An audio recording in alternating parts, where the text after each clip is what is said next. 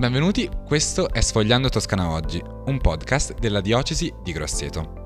Io sono Giovanni Cerboni e con lo staff del nostro ufficio ogni settimana scegliamo e commentiamo uno o due articoli dalle nostre pagine.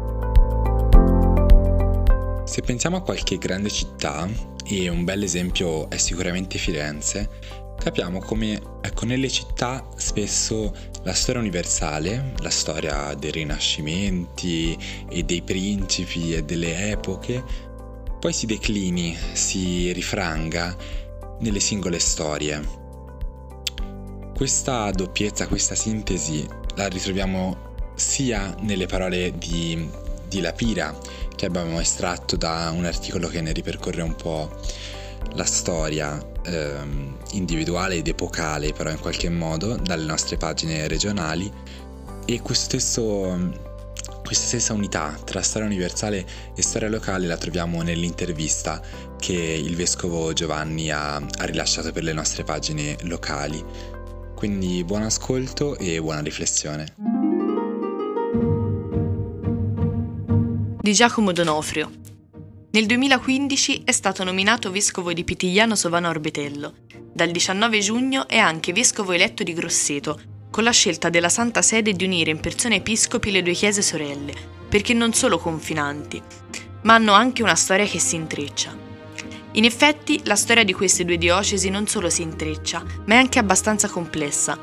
Già nel 1924 il vescovo di Grosseto Gustavo Matteoni fu anche vescovo di Pitigliano Sovana, poi, dal 1964, quando morì improvvisamente il vescovo di Pitigliano, Luigi Pirelli, iniziò una lunga fase di amministrazione apostolica. Poi, con Giovanni Paolo II, entrarono a far parte della diocesi di Pitigliano le parrocchie della costa. Una storia che ora lei ha la responsabilità, affidatale da Papa Francesco, di condurre verso il futuro. Sì, la formula in persona episcopi lascia le due realtà diocesane intatte nella loro configurazione giuridico-amministrativa. Quindi due vicari generali, due curie, due collegi dei consultori, eccetera, con l'unico vescovo. Si potrebbe obiettare, perché non unirle da subito? No, il procedimento è diverso ed è molto più rispettoso delle persone e delle tradizioni. Ho scritto una lettera alla diocesi di Pitigliano in cui dico che dobbiamo mettere da parte particolarismi e campanilismi, che in un'epoca globale come la nostra cominciano ad avere molto poco senso, ma dobbiamo invece preservare le reciproche caratteristiche e ricchezze. Questo forse ci pone anche un invito ad esaminare quali siano le ricchezze vere alle quali non possiamo né dobbiamo rinunciare. Si apre allora un cammino per entrambe le diocesi, che deve andare avanti in maniera cosciente e non frettolosa, per cui non esiste una data entro la quale dobbiamo fare chissà quali cose.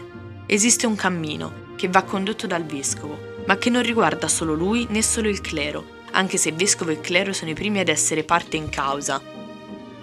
È chiaro che ora non ci sono programmi, sarebbe superficiale ragionare così. C'è invece da incamminarsi con le potenzialità che l'una e l'altra diocesi hanno. La sfida è di non disperderle ma valorizzarle, lasciando da parte altri aspetti legati al tempo e alla situazione storica, che si sa è in continua evoluzione. Lei, eccellenza, è uno storico della Chiesa, docente. La Chiesa ha vissuto tanti momenti diversi nel corso della sua lunga storia. Questo momento storico com'è? Risponde. Difficile descrivere un tempo mentre lo viviamo. La storia comporta sempre una riflessione, termini di paragone tra le fonti, però la storia non ti dà emozione. Questa te la dà la cronaca. Il fatto di agitarsi, a volte in senso buono, altre in modo limitativo o cattivo, di fronte a una notizia che colpisce l'emotività, beh, la storia non te la dà perché è passata. Ma proprio per questo la si può guardare con distacco, valutando i pro e i contra che sul momento non cogli. Ad ogni modo, una volta fu domandato al sociologo cattolico De Rita, presidente del Censis, qual era secondo lui il problema principale del cristianesimo attuale. Lui rispose, è l'individualismo, perché è l'esatto opposto dell'assemblea, della Chiesa. In essa infatti ognuno è se stesso, ha i suoi carismi, la sua storia, la sua personalità. L'individualismo invece porta a dire, ci sono solo io, gli altri mi girano intorno. Capisco che detta così è brutale, ma di fatto è così. Quando il mio desiderio diventa il mio diritto, senza tener conto né dei desideri né dei diritti, né delle obiezioni degli altri, è chiaro che si scivola nell'individualismo. Questa è la crisi grossa del cristianesimo occidentale e a mio parere non può essere risolta da un ritorno al passato, non perché sbagliato, ma semplicemente perché passato. Né possiamo annacquare il Vangelo in un'opinione come le altre, non imporlo a nessuno, certo, ma presentarlo come valore sì. È una sfida enorme che non può essere risolta da una persona o da una corrente, è tutto un popolo che la risolve. Ecco il sinodo, camminare insieme accettando le sollecitazioni, le sfide, le provocazioni della storia di oggi, ma accettarle insieme, perché il Papa e il Vescovo possono indicare strade, ma poi vanno percorse. Di Riccardo Bigi.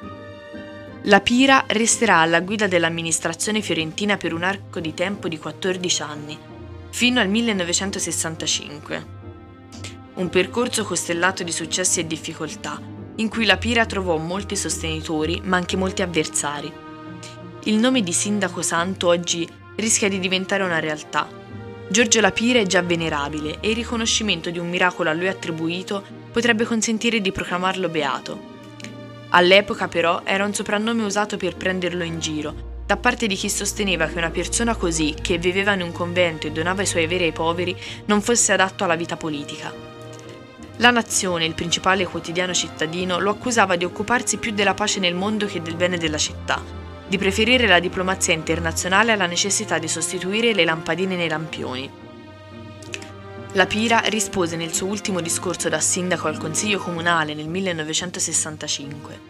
Non ascoltate, signori consiglieri, coloro che fanno una critica superficiale intorno a questa strutturazione duplice del mandato fiorentino, che dicono in modo tanto superficiale, bisogna interessarsi delle lampadine e non della pace, Costoro ignorano, signori consiglieri, una cosa che è essenziale per il destino, anche finanziario, produttivo economico di Firenze.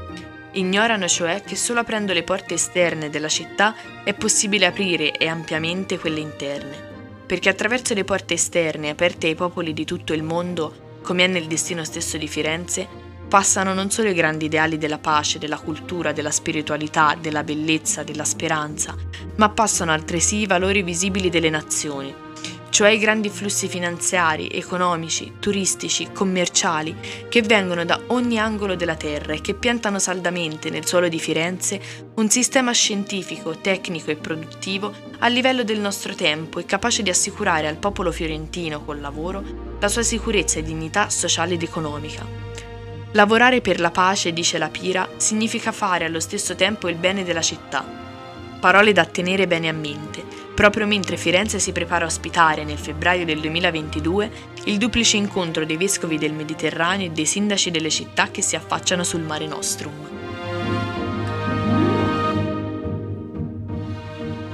Avete ascoltato Sfogliando Toscana Oggi, un podcast della Diocesi di Grosseto. Questo podcast è realizzato dall'Ufficio Comunicazioni, in particolare il montaggio è di Alessandro Maffei, la grafica di Michaela Giannini e la voce di Laura Pettini. Io sono Giovanni Cerboni e tutti noi vi aspettiamo settimana prossima.